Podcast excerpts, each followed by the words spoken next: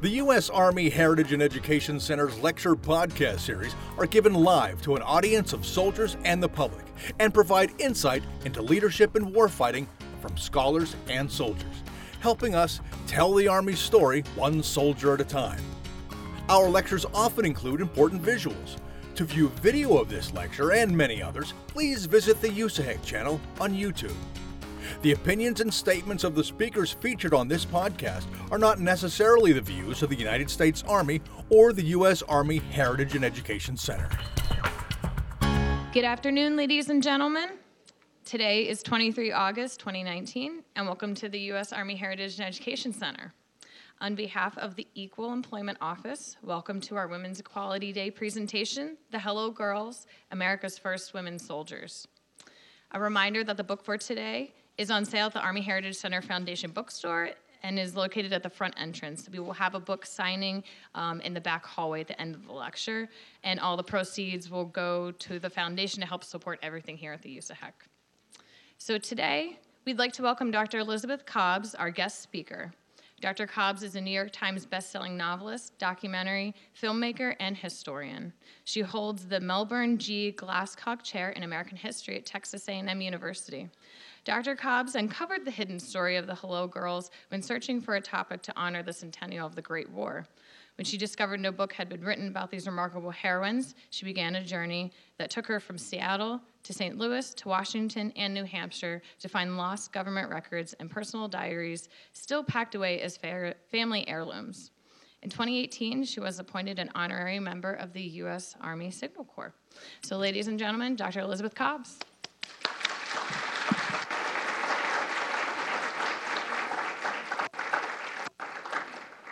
Thank you so much for joining me here today. I am so deeply honored to be here. Um, and I want to say I, I, I, left my home in San Diego, um, long story, because uh, I commute to Texas, uh, yesterday at 3 a.m. and I, I got into my hotel in Baltimore at 3 a.m.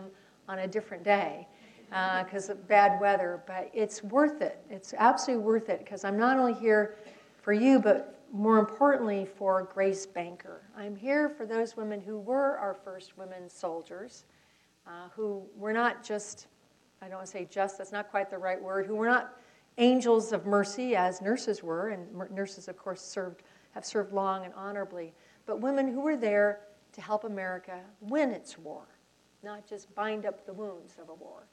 And so this, I'm, I'm, very deeply touched to be able to hear, be here to tell their story, and also partly because when I started to research the book, I found out that the one place I could find any snippet of the diary of this woman was at a place called Carlisle Barracks. and I'm thinking, are there cots? Is it, is it under the cot? You know, anyway, I, so the Army Heritage Center um, is a place that's been on my radar for a while, so I really appreciate being here. So, um, as Mary was saying, I wanted to write a book, and this is um, this is actually was my seventh book. I have a new book, an eighth book out. I'll tell you in a moment about that. But um, I wanted to write a nonfiction book about the uh, about the Great War, and the centennial of World War I was coming up, and I thought, well, now is the time, obviously, to write a book about that conflict. And I think for a lot of Americans, for me as a professional historian who's been teaching U.S. foreign relations you know, since I was in my 20s. Um, I, I, always I think that we have a sort of vague feeling about World War I. It's like as Americans, it's like we can count. You know, World War II, that's important. So there must have been a World War I back there, right? And so we have this a sense of it, but not a deep sense of what the war was about. So what I want to do is write a book that would help get everybody on the same page in terms of what this was going on with this war, but also what was the story of the Hello Girls. So, a couple words about the war, and then we'll jump into these slides. But um, I think if you had to remember three things about World War I, okay, I'm making this easy. The first one is that this is the world's first technological war. It's the war at the end of that long 19th century when all of these things are invented, when humanity takes a, a radical turn from millennia before and actually, we have now all this science and technology and you know, machines and trucks and airplanes and telephones, all these things are invented, and they're all applied to destroying other people. Well, this is what happens, right? And so it changes the nature of war and it changes the face of war in a lot of ways. Uh, one of the ways it changes the face of war is that it brings in a lot of other people who previously might not have been in war who are there to help operate all this technology. So, technological war. Secondly, it's the war that brings us the 20th century. It's the war where the whole ways in which human government have been set up, again, for millennia, in the form of great empires, starts to fall apart. Now, that process really started in 1776 when you had that first breakaway republic. But it's with World War I that the giant Ottoman Empire, you know, the Russian Empire, the German Empire, um, begin to sort of, you know, they collapse. And also cracks run under the the British and the French and the Dutch. And those will ultimately come down with World War II. But it all starts in World War I. Second thing to know is that the beginning of the spread of democracy and republican meaning, you know, non-monarchical forms of government, it really starts there. And that's the world we have today. There's something like 50 or 60 countries in the world in the beginning of the 20th century, and there are 200 now. How do we get to a world of nation states? Okay. The, other, the third thing to know about World War I is that people, democracies that do did exist, or republics, and there weren't very many, a handful, people who had not had much voice begin to really raise their voices and say, well, what about our place in this republic, in this people's form of government? And that brings us to the story of women's suffrage, which comes about largely because of World War I. Now, I realize there are going to be some of you who are already preparing your questions. Wait a minute, let's talk about Alice Paul and Susan B. Anthony and Obviously, we can do that, and I love those stories. But women's suffrage spreads around the world. In fact, the United States is the 20th country, actually 21st. There are 20 countries before us. Like, we invented this idea. But 20 countries before passed women's suffrage, and it's largely because of World War I. So that's another thing. So, what I want to do today is to tell you the story of, they wind together, actually, women's suffrage and the Hello Girls, the role of women in the U.S. Army. And it's very interesting. Now, by the way, a thing to remember about that is that women were soldiers before they were voters. Okay, now you're already thinking, well, how could that happen? Well, that's the way it always has happened.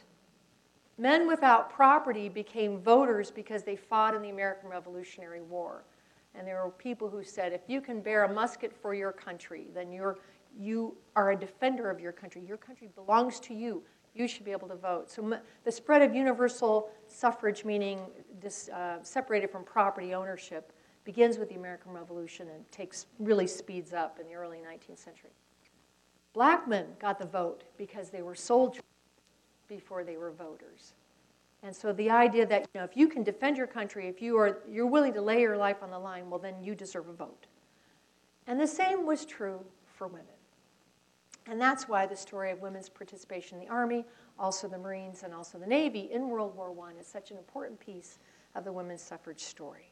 Now, okay, last prefatory remark. I'm a professor. We have lots of prefaces, but I promise this is the last one, which is that I have not previously to this written about women's history per se. And uh, I wasn't really thinking about that when I started this project, but the uh, subject came to me. And I think we have this tendency to think and to feel that when we write a subject about women's history, that there's a need to sort of point out a few special people and kind of maybe a little exaggerate their role to show that, well, women were there too. You know, they, they were doing stuff. And what's become clear to me as I wrote this is that that's just, that's just not true. Now, half the people in the world were doing stuff at the same time. And they were often doing very, very important things.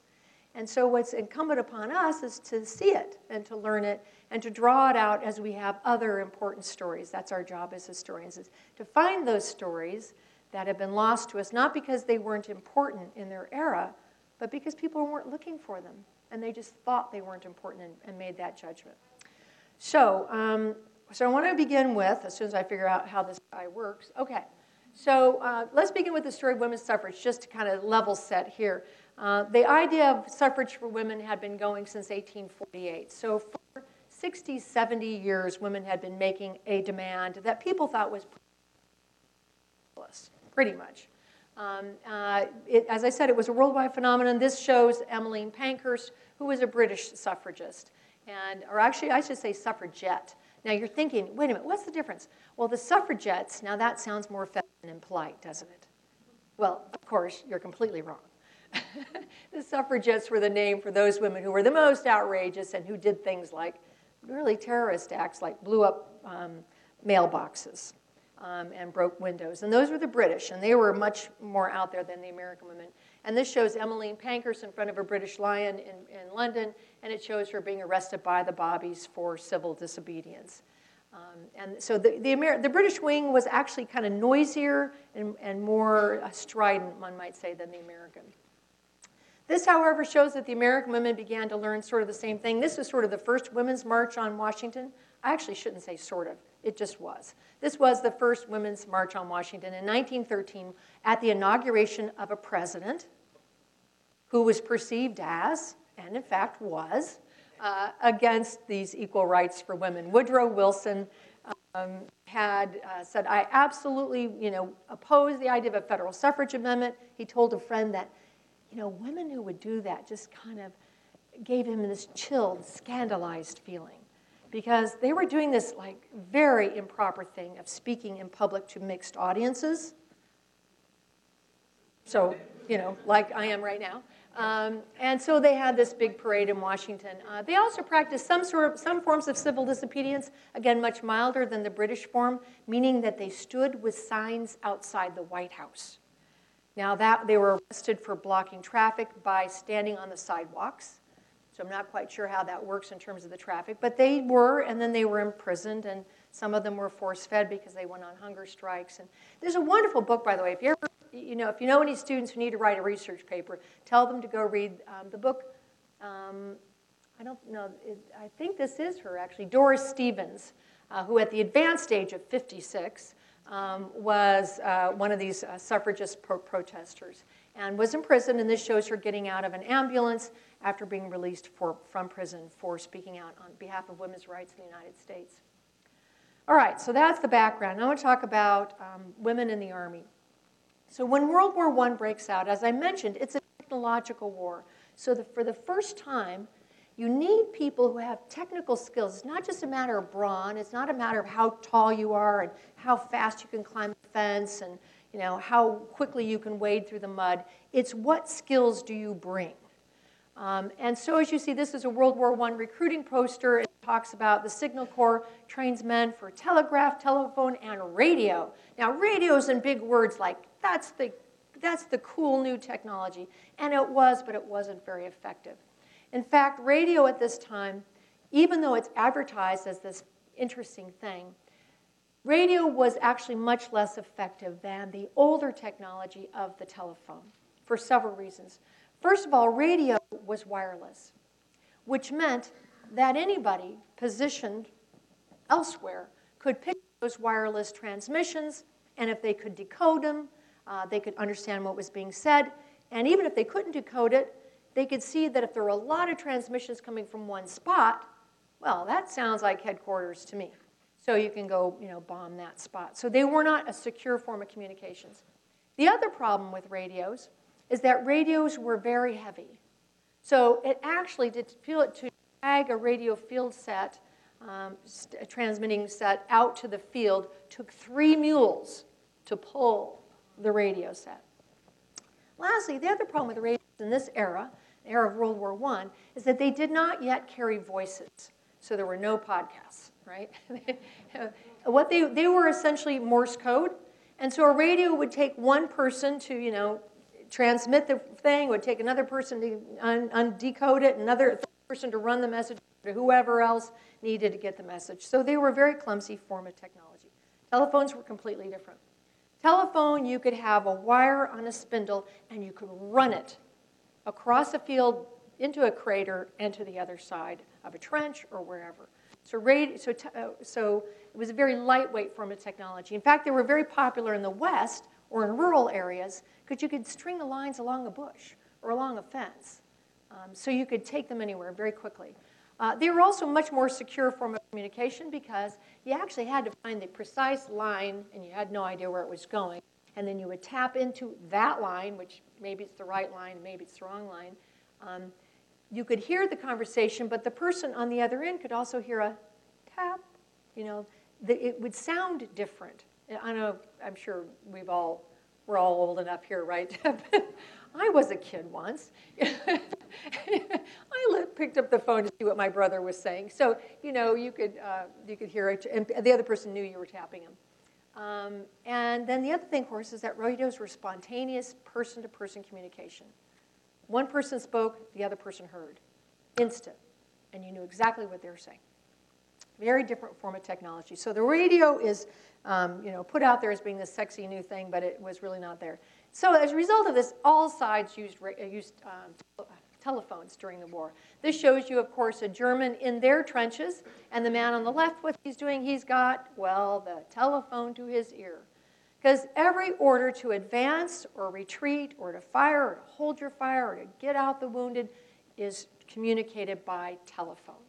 Now, by the way, there are still like carrier pigeons in a really bad situation. The, the Lost Battalion, a famous battalion of World War I, had like a pigeon left by the end or something. And, you know, I mean, there's things like that, you know, if you're all, all else fails. But telephone was the primary way that everybody communicated. This slide shows you a Japanese man. Now, the uh, Japanese were on the side of the Allies in World War I, and he's on the far right because he needs to know. So artillery commands are communicated by telephone. Uh, uh, telephone communications went to airfields. Eddie Rickenbacker, the famous World War I ace, spent a lot of time just waiting for the telephone to ring. In fact, when he got up above France at one point, he looked down and he said, It looks like a telephone switchboard down there. That's how important that imagery was. That that's what he compared it to flashes of light you know, going off as people were bombarding. So the telephone was very, very important. And as I mentioned, it could be run anywhere. These are actually literally Bell telephone linemen uh, who are in the trenches of World War I. This is at the Battle of the Somme. Now, the Somme River, for those of you who know any World War I history, you know that's the great and tragic um, British uh, site of great British casualties in World War I. Now, by the way, I say Bell telephone linemen because at this time the Army was a teeny tiny, rickety organization at the start of World War I because the United States had a long history of being a neutral nation that really persists up until 1947. Yes, we had ad hoc episodes of intervention in various areas, and we had our own wars, but as a country, our policy was uh, to be neutral. Um, and so what happens is that the Army suddenly has to go from, I think they had like 51 men in the Signal Corps at the start of World War I. 51. So one of the things that they did is that the head of the Signal Corps, George Squier, General George Squier, he went to AT&T and the railroads and et cetera. But he said, what we'd like to do is write a law, a reserve officer corps law that will put all of you gentlemen, including the, the CEO of AT&T in Army uniform for the rest of the war, and we will take your units from Carlisle, Pennsylvania, San Francisco, California, from Omaha, Nebraska. We will take them as groups of men who've already all worked together as linemen or whatever. We'll take them friends. They were called the Bell Battalions. So AT&T, which is also the larger name for, uh, for uh, Bell, had a very important role.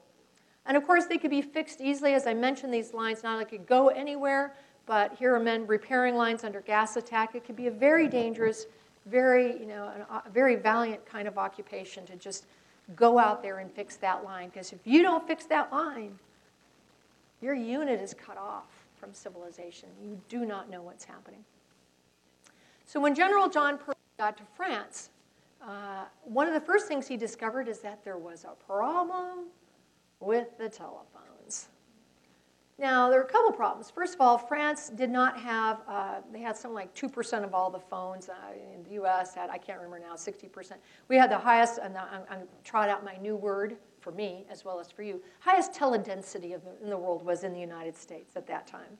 The most phones, the most connected, partly because we're just such a doggone huge country that we had to find a way to communicate over vast distances, and you could do it so easily and cheaply with that line on a spool, you know, taking it with you. And so we got to France, and the other problem was not, only did France not have a lot of telephones, but also the way telephones worked at that time is you would pick up your phone, and it would send, there was no dial on any phone. You pick up the phone, and a little electrical charge would go from your line all the way down to what was called a telephone exchange. A light would go on or a flap would drop. And even today, our word for a dropped call goes back to those flaps dropping down. And that would alert the telephone uh, operator to go, oh, somebody wants to make a call. If she, because it almost always was a she, got that call, it would want to be a toll call. The person would say, I actually want to call Carlisle, Pennsylvania, and I'm in Washington, D.C. So you don't have a line that way. So there would be a relay system as one operator passes the call, patches it through to the next operator until finally they'd call you back and say, Your call is ready, sir. You may speak now. We've all seen that movie, right? It's a, it's a black and white movie, right? So we've all seen that movie. So, oh, I think I'm advancing things without meaning to. Sorry. That's what happens when you get excited. So General John Pershing not only gets there, so there's, the, the problem with the toll call is that in France, you have an Army PBX, which means a local internal phone system. But you don't go very far before you are speaking with French people. Right. And so you get to a telephone exchange, and now you want to speak with somebody farther away, and that person has to. And the American doughboys generally did not parlez-vous. So they're like stuck. So um, General John Pershing says to Newton Baker, who's the shorter man with a bowler hat, and of course, John Pershing looks like he's sent from Central Casting. Sorry, gentlemen officers in the audience, but you know, you gotta really, you know, you gotta bring up the game here. You know, he was just Mr. Handsome there, perfect, stunning in every way. Very great disciplinarian. And he's um, Newton Baker, who's the Secretary of War, and he says, not in this conversation, obviously, but Baker, he tells Baker he wants better operators. Now, Baker was an interesting man. He, we, he did not want what Pershing wanted. But he had famously told Pershing at the beginning of the war, I'm a civilian. I'm going to give you only two orders go and come back. It's all up to you. So um, Pershing decides, uh, he's been in France for six months. It took the U.S. a year and more to ramp up an army, create an army, and get it ready to fight. Uh, and he tells Newton Baker, I want 100 women, I want them in uniform, I want them under command, and I want them over here as fast as you can do it. Now you have to understand, the Army did not like the idea of women, inc- incorporating women in the Army. I know that's a big surprise uh, to most of you. Um, now, interesting and crazy, and I have talked with friends who are officers in both uh, all branches the, the Navy and the Marines were different, and of course, Marines were under Navy. Uh, the Navy's uh, Secretary of the Navy, jo- Josephus Daniels, uh, his mother, he was, his wife was a suffragist. His mother um, raised him as a single mom. She was a newspaper publisher. She was single because she was widowed when her husband was killed in the American Civil War for seeming insufficiently, um, well, they're in the South, so insufficiently supportive of the Confederate cause, which he did not support. So, anyway, uh, Josephus Daniels decided early on, he contacted his legal counsel. He said, Can I recruit women? They, they looked through all the pages of the documents and they're like, Well, we can't find the word male here. Who knew? So, I guess you can. So, the Navy ends up recruiting and also the Marines a total of 11,000 women. But the Army just does not want to do that. The women in the Navy come in as yeoman, class F, whatever. Um, but the Army really resists that. In fact, I did research in many places in the country, but in the records in Washington, D.C., I found one, to me, kind of humorous letter from a, a general out in the West. And he's like, well, we have all these cantonments, as they were called, these temporary Army bases, training. And we have to hire women to do laundry. And we have some telephone operators, all civilians. And we need to build some facilities. Uh, and the Army says, no, you can't have the money for that. There will be no facilities. I'm thinking, wow, I guess they just didn't want them to stick around long enough to need to use them, right? That's a way to get them to leave on time, right? So they just resisted it. But in this case, because he had told Pershing, you can have whatever you want, and Pershing said, we need women operators, the Army decides, uh, well, we're going to have to proceed. Now, they were, of course, more used to seeing women in these kinds of roles, helping out. You can help, American Red Cross, you can knit, you can buy war bonds, you can be a nurse. Medical personnel, at this point, by the way, is an interesting situation because they were not yet ranked officers. So medical personnel were not considered truly, they were of the Army, but not in the Army. It's just an interesting little historical detail there. So they weren't yet soldiers per se, doctors or nurses. Uh, and of course, they, but there was this sort of longer tradition in an extremis that maybe women had this martial spirit. And this was a very famous war bond picture, um, poster in the war of Joan of Arc, which had particular meaning at that time because she was the maid of Lorraine. You might remember that, the maid of Lorraine. And that's where the army was being fought. I mean, the war so much was about Alsace Lorraine right? As was World War II. Oh my God. That, that's why in Strasbourg they had the European Parliament there, because that was sort of like ground zero and always had been. So Joan of Arc, Maid of Lorraine, was an important symbol in World War I. And as I said, the U.S. Army and then the um, uh, Navy, pardon me, and the Marines ultimately decided to recruit women. Um, I always love this poster. If you want to fight, join the Marines. Of course, she doesn't get to fight, but she does get the, soul, the sword. And one of the first 10 women Marines, one of them was the mother of Ginger Rogers, which I always thought was or the one who, you know, Fred Astaire's dance partner, said she had to do everything Fred did except backwards and in high heels. So, um, anyway, so uh, around the time that the Army decides to start recruiting women, by the way, so do the British. And this is a poster from the Women's Army Auxiliary Corps um, of Great Britain. 40,000 women serve in the British Army. Now, by the way, and that's because the Brits have their, and, and by, they do it, they, it's around, it's the same month and slightly later than the US decides to bring women into the Navy. So in terms of modern fighting forces, the United States and Britain really at the same time, the Americans slightly precede the British. But the British have a very different reason from us. I mean, they are absolutely with their backs against the wall. You know, Paris could fall, and they are next. Um, even so, by the way, there was this worry that girls who would do this might not be nice girls. And there was a lot of hesitation amongst the British about recruiting such women. Um, and so there were a lot of provisions to make sure that they were not, you know, they wouldn't get in trouble. Uh, and that also their status would be clear. For example, British women soldiers were not allowed to salute or be saluted, which, of course, is such a basic exchange of courtesy and recognition of rank and everything else. Um, also, they did not have the standard uh, British military brass insignia, which I don't recall what that is, but theirs were like fleur de lis and roses. I mean, it's like it could have been ponies and rainbows. Uh, the idea to show, you know, these are girls after all. So, but they did, they were very important to the war effort. Most served in France, six died in a British, um, pardon me, a German bombardment, at which point Queen Mary adopted them as her regiment, which was an attempt to extend her personal morality towards these women who otherwise people did look askance at rather than, with, than looking at them with admiration.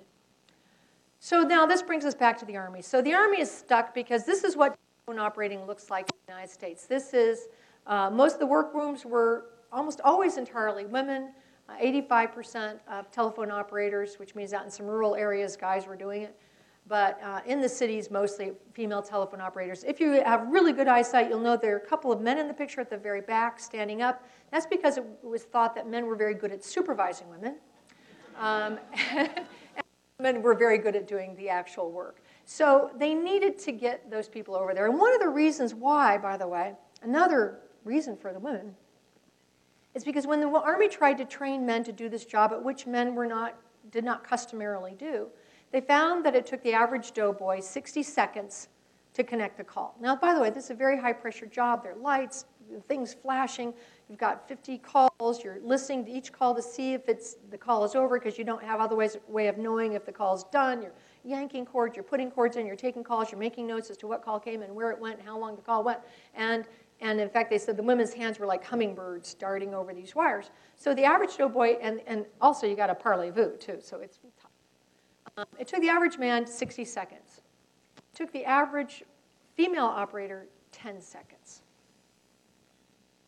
Now, in wartime, which I'm blessed never to have been in, I've observed it from afar, but I'm sure many of you could tell me that in wartime, the difference between 10 seconds and 60 seconds is your life and the lives of a lot of other people. It can be a difference of victory or defeat, and it certainly is a matter of life and death.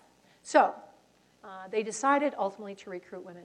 Now, this is the poster that was put out by the YWCA, and you're thinking, why the YWCA? And that's the Army said, we're going to bring over 100 women at least to start. We've got two and a half million men to get ready and billet, and we cannot be worrying about 100 dames. So they asked the YWCA, would you be willing to billet the women to figure out their arrangements so that, you know, and they also didn't want to put men responsible for the personal lives of women because this is the Victorian era, don't forget. I mean, this is not quite, I mean, it's a little past that, but not much. Um, so they started to recruit women, and this picture shows you what a lot of the women actually would have seen. Again, uh, what in the background is a little faded because of the lights overhead, but you see men watching, marching off to war. Um, some are on horseback, some are, most are on their feet. And this is what some of the women actually saw. Now, the great majority of women who went to France um, like the majority of men. In World War I, there were something like 4 million men in uniform, 1.5 saw combat. So therefore, a lot did not. You know, they were back here in the U.S., or they were in logistics, they were service of supply, doing very important work, but not the men on the, on the line itself. Uh, so the women, similarly, the majority all in France, but were in uh, parts of France where they were working in logistics on the coastline or elsewhere. Although, by the way, Paris could be really dicey because Paris was under bombardment several times. And in fact, when the first, women first arrived, Paris was under bombardment. But uh, some were much closer to, the, to what they called the war zone and actually would look out their window and see men going out to the front and the stretchers coming back. AT&T was given the task of recruiting the women. Again, this uh, close coordination between private corporations and public service was very intimate in World War I. It was a very different war in that respect. Uh, and so AT&T brought women, uh, 7,600 women volunteered for their first 100 jobs within two weeks of the announcements going out. So half of the men in World War I volunteered, and all of the women did. And so they were brought to centers around uh, the country and trained there and weeded out there because you, you need 100 and 7,600 have applied, you got your pick. and they did pick very carefully. They screened for absolute perfect fluency in French.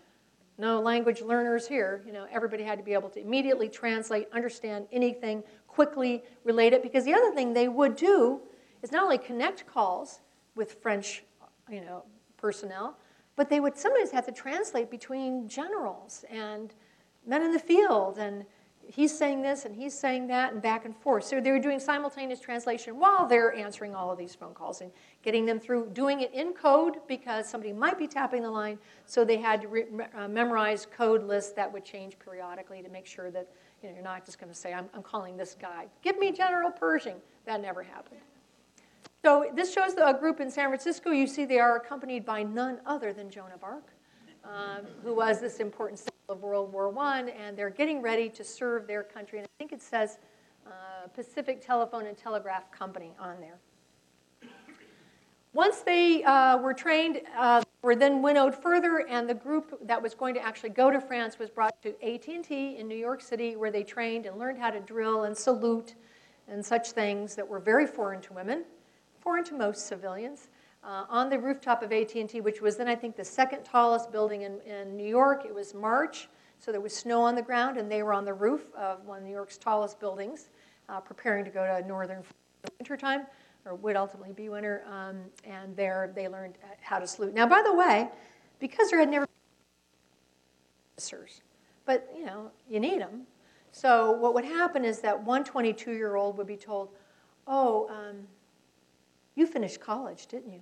Okay, you're the officer. These nine women are your group. Drill them, have them salute. And suddenly the women are like, okay, all right, got to do that. Yes, sir. Um, the woman on the, on the far, not the, quite the far right, the second from the far right, who's sort of looking as heroic leaders do into the distance, uh, is a woman whose name is Grace Banker. Grace Banker was a 25 year old college graduate, Barnum, Barnard College, back when women were not allowed into Columbia, and that was the sister school. She actually worked for AT&T in um, Washington, D.C. She wrote one week, I'd love to volunteer. She you know, I don't know if she bit her fingernails, but she was waiting to hear back. She didn't hear back, so a week later she wrote back, I'm not sure if you might have lost my letter. The next week she was fingerprinted, inoculated, and told that she would lead the first unit to France. So it was a pretty stunning transformation. And this shows them on the, um, on the rooftop getting ready to roll out. Far left, you have Suzanne Prevost, nicknamed the Wildcat. in the very front with her arms crossed, I love this one. This is Esther Fresnel, Tootsie to her friends. She was 18 years old, uh, and then you go over the various women um, who went off in that first unit. They sailed to France, of course, uh, in a troop transport. There were seven to 9,000 men in these troop transports. Tra- tra- troop transports, say that fast. Um, and handfuls of women, uh, of course, in this, this particular case.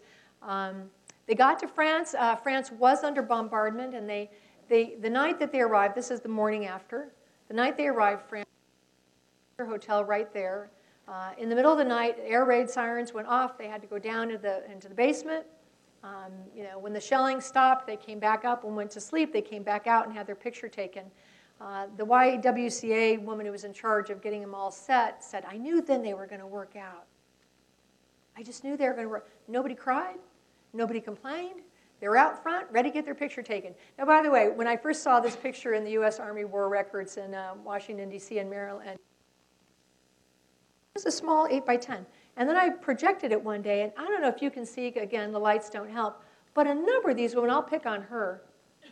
She's looking straight up at the sky. She's got her face forward for the picture, but she's looking up at the sky, and about a third of them are actually looking skyward, and I'm sure they're just waiting. When's the next incoming? Um, so they wanted to work immediately. They were fanned out across France immediately, and, and off they were sent. Uh, two of the women who were in that first group were these two young women, Louise and um, Raymonde Le Breton, who were sisters from Berkeley, California. Uh, they were liars, liars, liars. They wanted to be in the war so bad that Raymonde, who was 16, told the army that she was 18. And uh, her sister Louise, who was 18, told the army she was 21. Well, when I think it's G1 or G2, um, the, the intelligence group went to interview because all these women had to be double and triple and sometimes quadruple vetted for security. Because you have to remember, that these are the people who are literally holding national secrets. When, where are the troops going? What's, what's the troop movement? Who's coming back? What have, what have we changed our mind? What are we telling the French? They're hearing, if they want, all of those calls. So they were absolutely clearly vetted. And the Army officers who um, checked out these two women, it was so fun to read their personnel records because the Army writes, they're very mature for their ages. I think these young women are going to do very well. Of course, he's thinking they're already older than they actually are, so it's, it's pretty hilarious. Um, the, the mother said, yes, my daughters can go because parents had to sign permission forms regardless of the age of the woman. And married women were discouraged, or one or two kind of slipped through. But um, I, if you were 31 years old, your parents had to sign. And the mother said, absolutely, I will agree if you send my daughters to the same place that they're kept together. And the army's like, oh, yes. And then they got to Paris and were sent 100 miles apart. So, uh, but they did get to occasionally visit each other. This is in the barracks at Neufchâteau, which is uh, very close to Verdun, which is where the army ultimately ended up having its largest battles. As you notice, by the way, on the upper right is a poster that they brought to inspire them. And of course, it's a poster of Joan of Arc. Initially, the Army thought it would keep most of the women back at headquarters or in these other sort of more remote locations where they're going to be helping with logistics. Um, but what ended up happening is they were quickly so valuable that General Pershing and the, man, the Signal Corps officer in charge of helping him, his right hand person for communications, whose name was Colonel Parker Hitt, uh, Parker Hitt knew how good these women were. And he said, Sir, I think you're going to need them more than just back at headquarters. So when the First Army moved up to the Battle of St. Mihiel, two major American battles, American led battles, one the Battle of St. Mihiel and the Battle of Meuse-Argonne, uh, he, he says, We need to take these women. This shows them at the Battle of St. Mihiel. There were six and then later seven women who followed Pershing wherever he went during the thick of American fighting in World War I. You see them with their gas masks and their trench helmets on the back of their chairs. Uh, they wore dog tags in case of death um, wore uniforms in case of capture, you know, all the things that protect a soldier and give them some coverage under the Geneva rules. Um, uh, they also were trained in pistols. Um, I know this from the diaries. The Army never said we're going to do this, but the women were trained how to use pistols because their position could be overrun. And this is them at the Battle of St. Mihiel. And they proved so effective that the, um, afterwards, uh, General Pershing actually saw them in the street, and Parker had said, well, would you like to say hello? And so he goes, they got two men walk across the street, and the women salute him, and uh, et cetera. And he salutes them, and uh, he says, how's it going? How's it going all right, ladies? And they go, oh, yes, sir. Wonderful, sir. And he says, anything else you'd like? And he says, well, they said, we just would like to be as close to the front as possible. And so he turned to Parker Hitt and he And so that's how women ended up at the Battle of Meuse-Argonne as well.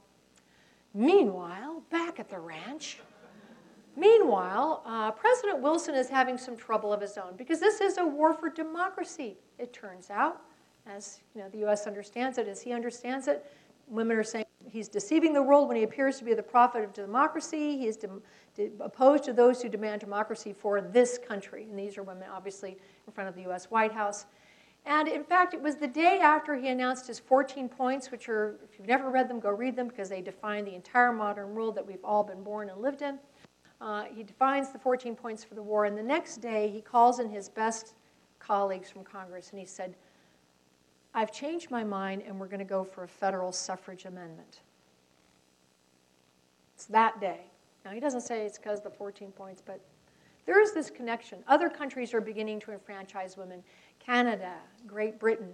By the way, ultimately, Bolshevik Russia and Germany enfranchised women before the United States. So it's pretty hard. It's pretty hard to be the leader of the free world you know, when you've got this thing on your back. And so he gives this beautiful speech to the U.S. Senate. Um, this shows him at a different speech, but he, I think the best speech of his career is about women's suffrage. And he says, Are we going to be the last to learn the lesson? And I'm paraphrasing this, but this is more or less what he says, because he says, you know, how can we demand, how can we put ourselves as forward as the leaders of the free world if we're not willing to acknowledge, if, we're, if we say that we're willing to take, to ask for and to take everything our women citizens can give, and still say we don't see what this entitles them to? we can't do that anymore. Some of them, he said, have been on the very skirts of the battle. I like it that he says skirts because, of course, the women were all in their skirts. So, by the way, so this is very good news. The women's suffrage movement, President Wilson's on our side now. Unfortunately, it is too late. Um, this isn't, by the way, uh, I went a little too fast.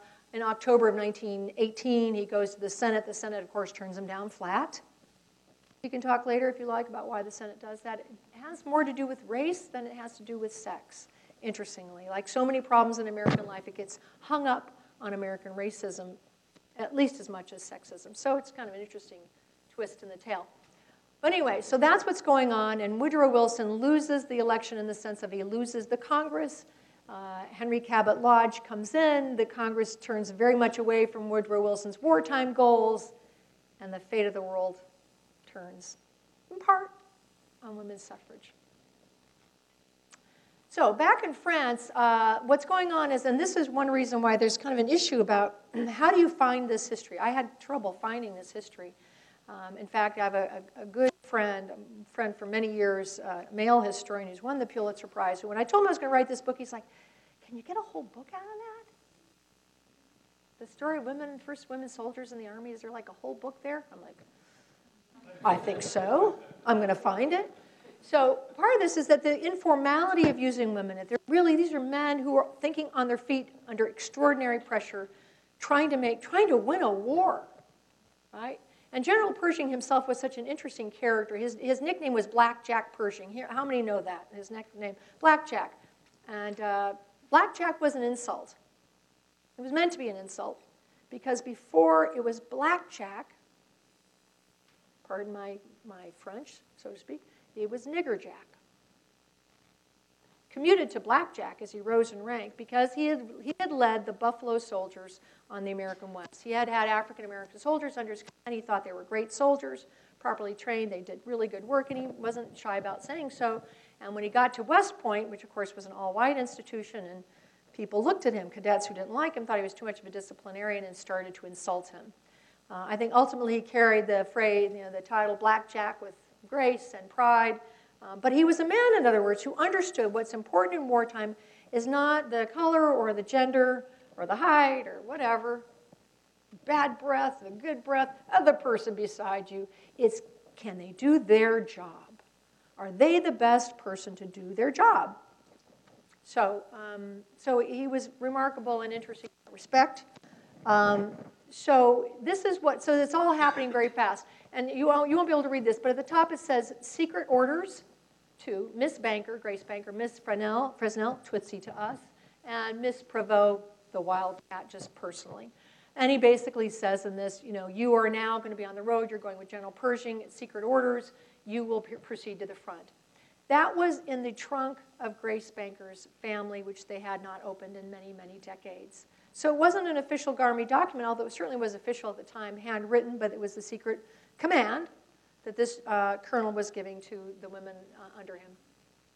They ultimately go to the Meuse-Argonne. I like this picture. It's very different. It obviously doesn't show you um, anybody fighting or answering a phone or such things.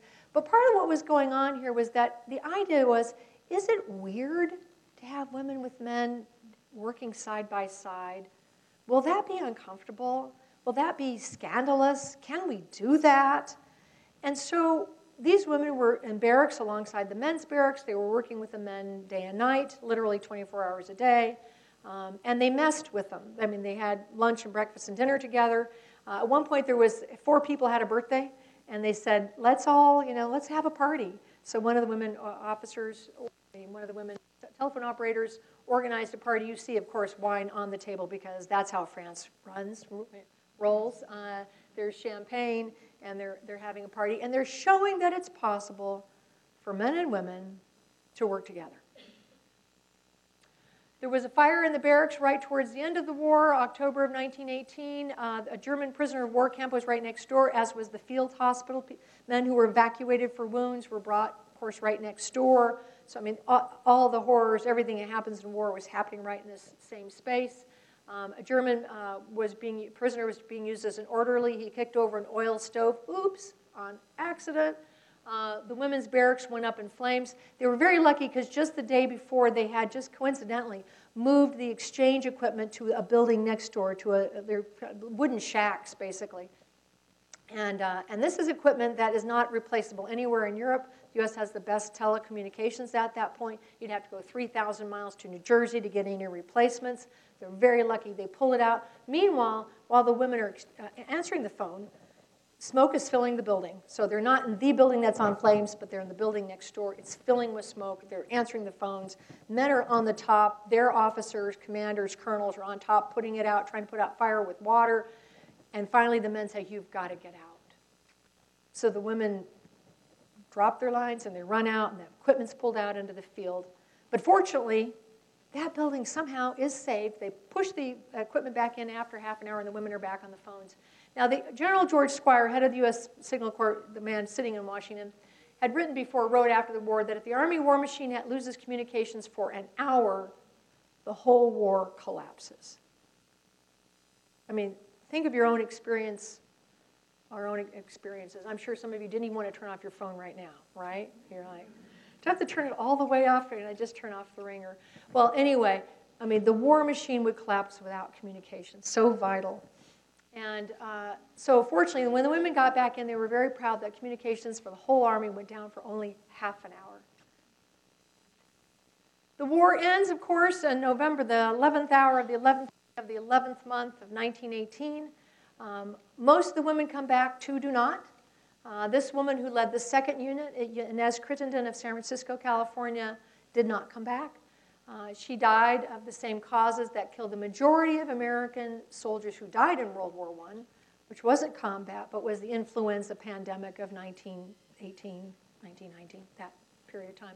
So she died of influenza on November 11th, was buried in France, where her remains still rest, uh, in the American Military Cemetery in Paris.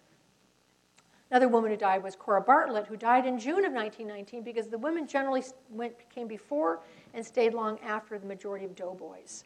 Because logistics people have to be there to get folks there and to get them back home, et cetera. So logistics are incredibly important. Grace Banker was awarded the Distinguished Service Medal while she was serving in occupied Germany. She was very happy not just to receive that medal, but very happy to be reunited with her brother, who uh, was also in the military and for a period of time did not know if he had survived, and he had actually been gassed. So he was there to see his sister. And be the first woman soldier. I'm separating out nurses here because nurses were not yet actually part of the military in a, in a, way. It was this odd distinction that was being made about medical personnel at the time. Uh, and she received her Distinguished Service Medal. The war did not turn out as well for Woodrow Wilson, as we all know. Uh, U.S. won the war, but in a way lost the peace. Uh, the framework of world peace was devised to an important extent by Woodrow Wilson, the idea of a peace without victory. That's the most fundamental notion that we can take away from the 20th century. So when people say we need to have spoils of war, don't listen to that. That's the preceding 3,000 years of human history. The lesson of, of, of World War I, lesson especially of World War II, is do not, you want to have a peace without a victory. The idea is to win, but not to turn that into an opportunity to punish or rob uh, your opponent. So, but that did not really go forward. U.S. did not sign, and that's partly because of Woodrow Wilson's earlier political decisions. Well, when the women came back, they were feted by Bell Telephone. Bell Telephone, uh, lots of newspapers carried their stories. They're very proud of America's first women to roll. A number of the women led the, victor, the Armistice Day parades in subsequent years in their small towns across America. We have one hello girl in our town, and she gets to lead the parade. And a lot of pictures of that. super sweet. Um, and therefore, it was also, however, very ironic. You now see one of the women uh, at much advanced age, her late 80s, uh, what they also found when they got home was something much more mysterious. They found that the Army, unlike the Navy and Marines, which used women in great numbers, Army just had you know, 233 women sent to France. The Army said, oh, wait, well, you're not veterans. You were contract workers.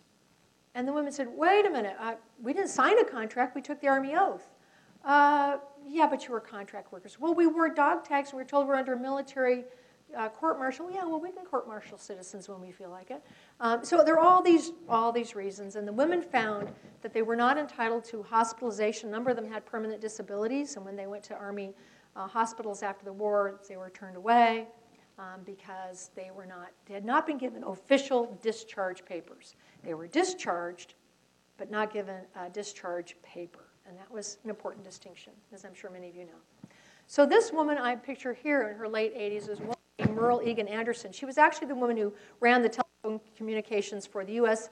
portion of the Versailles Peace Conference. So she too stayed well after the war, came home in June of 1919. And uh, throughout her life, she and a handful of other women, they couldn't get over it. How could the Army not recognize that we're veterans? How could we not, as one woman said in her late 80s, all I want is a flag on my coffin? You know, I'm not asking for money. By the way, there were a lot of significant financial be- benefits for veterans after World War I. The women didn't get those either. But ultimately, what they just wanted to be recognized is that they'd been there. They'd done it. They braved those submarines. They braved those German planes. So Merle Egan Anderson led a 60-year battle to gain recognition through the U.S. Congress. The young man who ultimately came to her aid, not on a white horse, but he might have been, he was 29 and she was 89, and he read about her story in a Seattle newspaper because she liked to make, make a Barbie doll, and she'd sew a teeny tiny uniform and put her own brass insignia on the hat and take it to children and tell the children about the story of the Hello Girls. They were there, and this shouldn't be lost, the story of World War I. He read the story, he came to her, how can I help? So he, along with a number of other people, ultimately, he made contacts with people like Congresswoman Lindy Boggs of Louisiana. By the way, mother of Cokie Roberts, in case that's interest to you all. Barry Goldwater and the National Organization for Women. Now, those are not usually all said in the same sentence because uh, he was a very conservative Republican. Uh, they came together, and he banded together with these women partly because he had been a service pilot, uh, air service pilot in World War II, and he found out that the WASPs of World War II, who flew the same planes he did on the same kinds of missions, were not given the benefits he did. So the bill that went through Congress ultimately acknowledged the women of World War I, the WASP pilots, and the Hello Girls, I mean, World War II, the Hello Girls of World War I.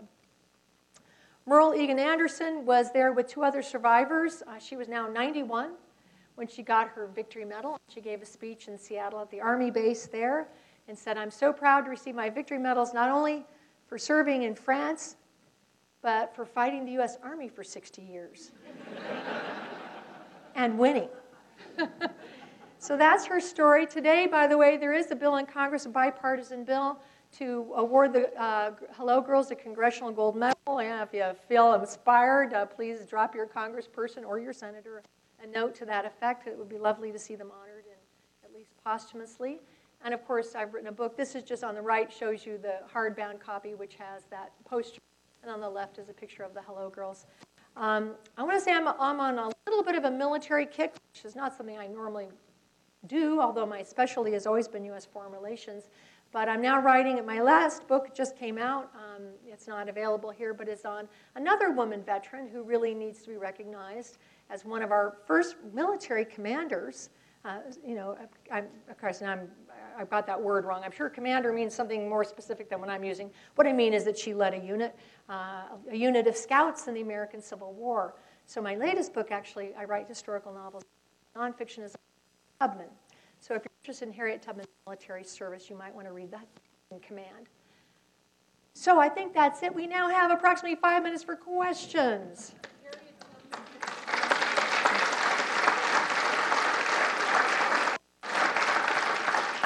If you could please raise your hand, I'll bring the mic around. I was just curious, did Harriet Tubman have to dress as a man to be in the Civil War? No, she did not. Um, she had to dress as a slave. As a slave. Harriet Tubman uh, was a spy and a scout behind the lines, but she had been, in a sense, a scout and a spy for decades, right? She knew how to slip past people who would always underestimate who she was as a woman, as a small, very, she was five foot tall, so shorter than me, um, and, and very good blending with her, her circumstances. She also, by the way, fought for her military pension and received it after 30 years, uh, being recognized in that way by our government as a person who had a very important role actually in helping to devise a, um, a raid in the American South that freed 756 people and destroyed uh, an important bridge uh, that was being used by the Confederates in South Carolina. Other questions? Come on. Yes, sir, right there in the middle. Do you have any sense of why uh, European nations were more amenable to women's service than the United States? Okay, so they, they weren't necessarily more amenable to America, women's service. Actually, women were served, um, and British women, American women and British women were the most participatory in the war in the sense of military participation, working in war industries, making bombs, and also Russian women. I should include that side of the conflict as well.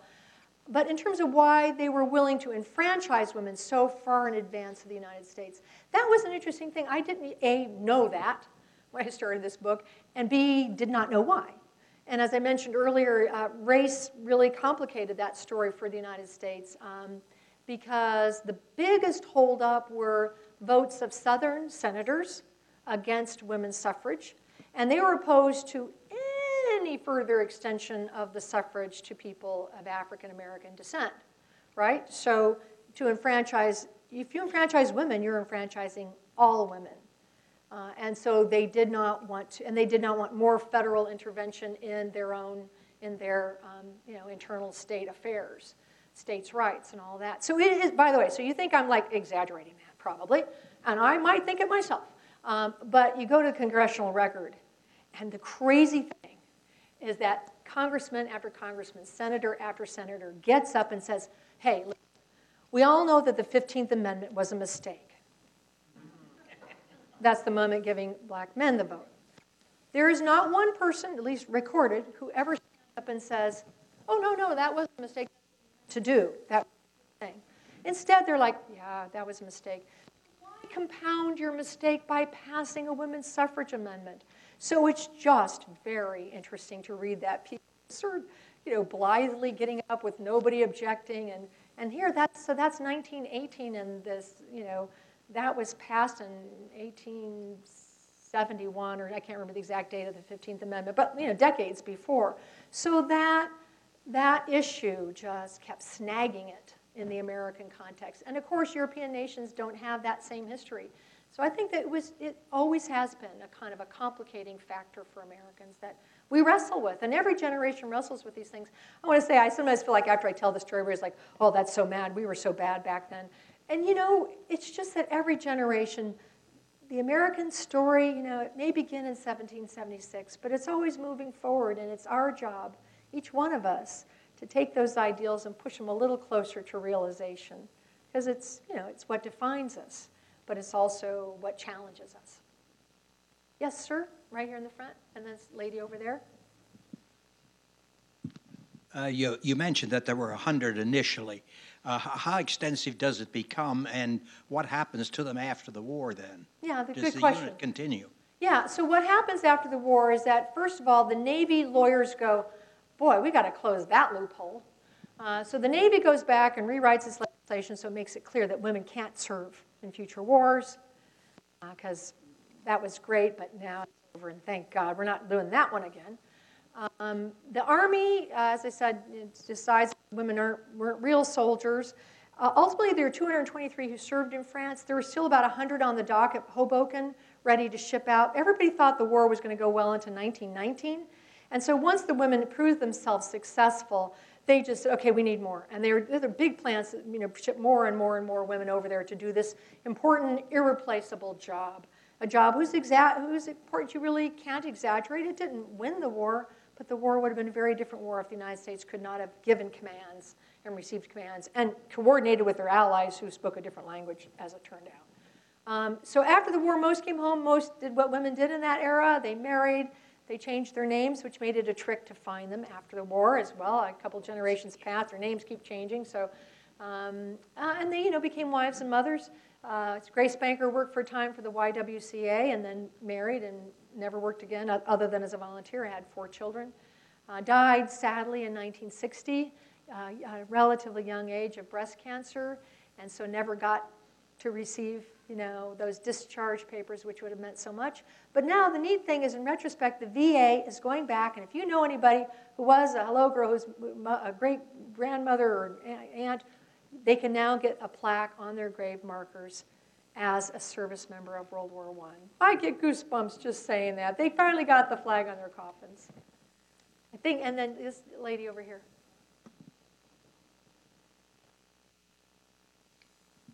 Thank you. Uh, I think you probably just answered my question, but I was wondering if, the, if there was a source of names for all the Hello Girls.